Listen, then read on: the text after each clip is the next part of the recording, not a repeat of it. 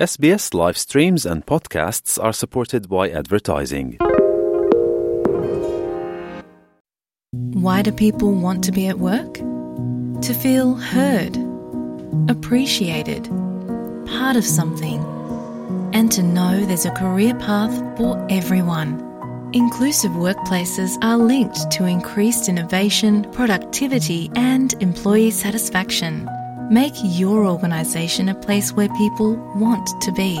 For inclusion and diversity training, visit inclusion-program.com.au.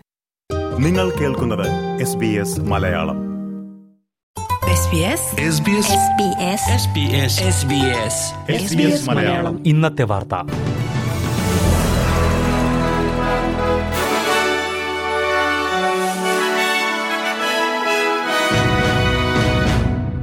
നമസ്കാരം. S B S Malayalam ഇന്നത്തെ വാർത്തയിലേക്ക് സ്വാഗതം. ഇന്ന് രണ്ടായിരത്തി ഇരുപത്തിരണ്ട് ഒക്ടോബർ പന്ത്രണ്ട് ബുധൻ. വാർത്തകൾ വായിക്കുന്നത് ദിജു ശിവദാസ്. കോവിഡ് ബാധയെ മഹാമാരിയായി പ്രഖ്യാപിച്ച തീരുമാനം വിക്ടോറിയയിൽ ഇന്ന് രാത്രിയോടെ അവസാനിക്കും. ഇതോടെ കോവിഡ് ബാധിതർക്കുള്ള ഐസൊലേഷൻ ഉൾപ്പെടെയുള്ള നിയന്ത്രണങ്ങൾ നാളെ മുതൽ ഇല്ലാതാകും. മറ്റു സംസ്ഥാനങ്ങളിൽ വെള്ളിയാഴ്ച മുതൽ ഐസൊലേഷൻ ആവശ്യമില്ല. വിക്ടോറിയയിലെ സ്കൂളുകൾ നിലനിന്നിരുന്ന കോവിഡ് നിയന്ത്രണങ്ങളും നാളെ മുതൽ ഉണ്ടാകില്ല. സ്കൂളുകളിൽ മാസ്ക് നിർബന്ധമാക്കിയ നടപടിയും സാമൂഹിക അകലം പാലിക്കലുമാണ് അവസാനിക്കുന്നത്. ജീവനക്കാർക്കും സന്ദർശകർക്കും വാക്സിൻ നിർബന്ധമായിരിക്കുകയുമില്ല. വിദ്യാർത്ഥികൾക്ക് കോവിഡ് സ്ഥിരീകരിച്ചാൽ മറ്റുള്ളവർക്ക് മുന്നറിയിപ്പ് നൽകുന്ന സംവിധാനവും ഇതോടെ നിർത്തലാക്കും. എന്നാൽ വിദ്യാർത്ഥികളുടെ കോവിഡ് ബാധ സ്കൂളിനെ അറിയിക്കണം എന്ന വ്യവസ്ഥ തുടരും. ആശുപത്രികൾക്കും മറ്റ് ആരോഗ്യമേഖലാ സ്ഥാപനങ്ങൾക്കും മാത്രമാകും നാളെ മുതൽ വാക്സിനേഷൻ നിബന്ധനകൾ ബാധകമായിരിക്കുക. സർക്കാരിൽ നിന്ന് അമിതമായി ആനുകൂല്യങ്ങൾ കൈപ്പറ്റി എന്ന പേരിൽ രണ്ട് ലക്ഷത്തോളം പേർക്കെതിരെ എടുത്തിരിക്കുന്ന കേസുകൾ അവസാനിപ്പിക്കും. വിവാദമായ റോബോഡെറ്റ് പദ്ധതി പ്രകാരം നോട്ടീസ് ലഭിച്ചവർക്കാണ് ഇതോടെ ആശ്വാസമാകുന്നത്. അമിതമായി സാമൂഹ്യ സുരക്ഷാ ആനുകൂല്യങ്ങൾ കൈപ്പറ്റുന്നവർക്ക് കമ്പ്യൂട്ടർ സംവിധാനത്തിലൂടെ നോട്ടീസ് അയക്കുന്നതിനാണ് രണ്ടായിരത്തി പതിനഞ്ചിൽ റോബോഡെറ്റ് സംവിധാനം കൊണ്ടുവന്നത്. എന്നാൽ തെറ്റായി നോട്ടീസ് ലഭിക്കുന്നതായി വ്യാപകമായ പരാതി ഉയർന്നതിനെ തുടർന്ന് രണ്ടായിരത്തി പത്തൊൻപതിൽ ഈ പദ്ധതി നിർത്തിവച്ചിരുന്നു. അതിനകം തന്നെ മൂന്നേ മുക്കാൽ ലക്ഷത്തിലേറെ പേരിൽ നിന്ന് എഴുന്നൂറ്റി അൻപതിലേറെ ദശലക്ഷം ഡോളർ സർക്കാർ തിരിച്ചുപിടിക്കുകയും ചെയ്തു. റോബോഡെറ്റ് പദ്ധതിയെക്കുറിച്ച് അന്വേഷിക്കാൻ പ്രഖ്യാപിച്ച റോയൽ കമ്മീഷൻ ഈ മാസം തെളിവെടുപ്പ് തുടങ്ങുകയാണ്.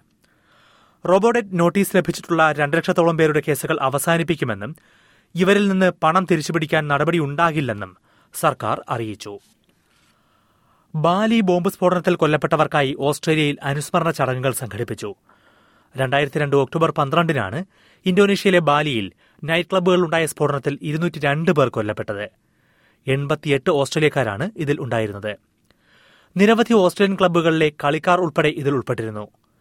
ഇരുപത് വർഷം കൊണ്ട് ഈ ക്രൂരമായ ആക്രമണത്തിന്റെ വേദന മാഞ്ഞിട്ടില്ലെന്ന് സിഡ്നിയിലെ കൂകിയിൽ നടന്ന അനുസ്മരണ ചടങ്ങിൽ പ്രധാനമന്ത്രി ആന്റണി അൽബനീസി പറഞ്ഞു.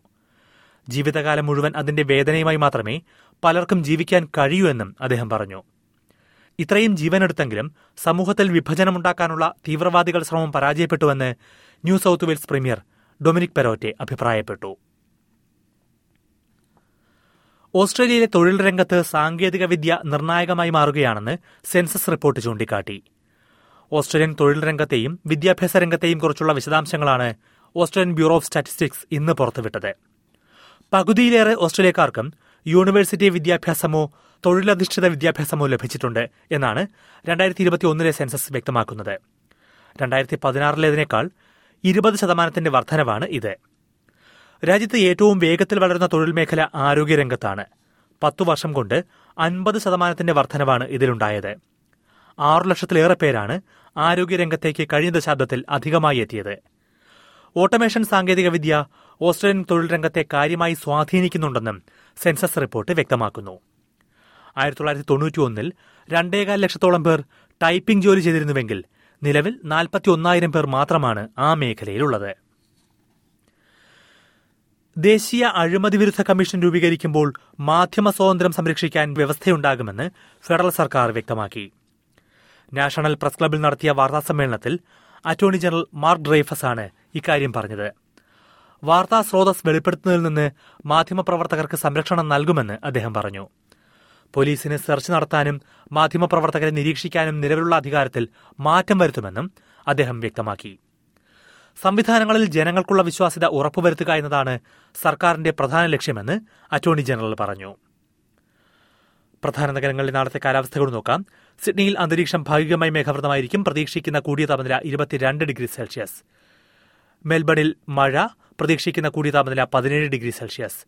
ബ്രിസ്ബനിൽ അന്തരീക്ഷം ഭാഗികമായി മേഘാവൃതം ഇരുപത്തിനാല് ഡിഗ്രി അഡലേഡിൽ മഴ പതിനഞ്ച് ഡിഗ്രി പെർത്തിൽ തെളിഞ്ഞ കാലാവസ്ഥ ഇരുപത് ഡിഗ്രി സെൽഷ്യസ് ഹോബാട്ടിൽ മഴയ്ക്കു സാധ്യത പ്രതീക്ഷിക്കുന്ന കൂടിയ താപനില പതിനേഴ് degree Celsius.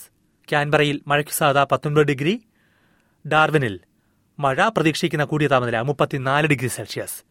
S B S Malayalam ഇന്നത്തെ വാർത്ത ഇവിടെ പൂർണമാകുന്നു. ഇനി നാളെ രാത്രി എട്ട് മണിക്ക് ഒരു മണിക്കൂർ പരിപാടി കേൾക്കാം. ഇന്നത്തെ വാർത്ത വായിച്ചത് Diju Sivadas. SBS SBS SBS SBS SBS SBS Malayalam. ഇന്നത്തെ വാർത്ത.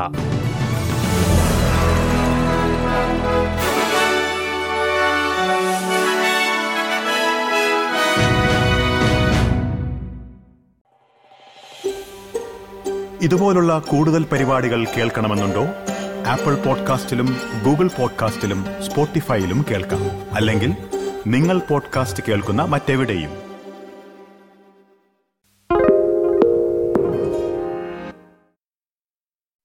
SBS is Australia's most trusted multilingual broadcaster. Our listeners are loyal, highly engaged, and have supported countless local businesses. We offer advertising packages for businesses of all sizes. Our experienced sales team will guide you through the process of owning a great campaign. Bring your own ad or have our production team make you something in one of our 68 languages. Start the conversation with your new audience today. Email sales at sbs.com.au.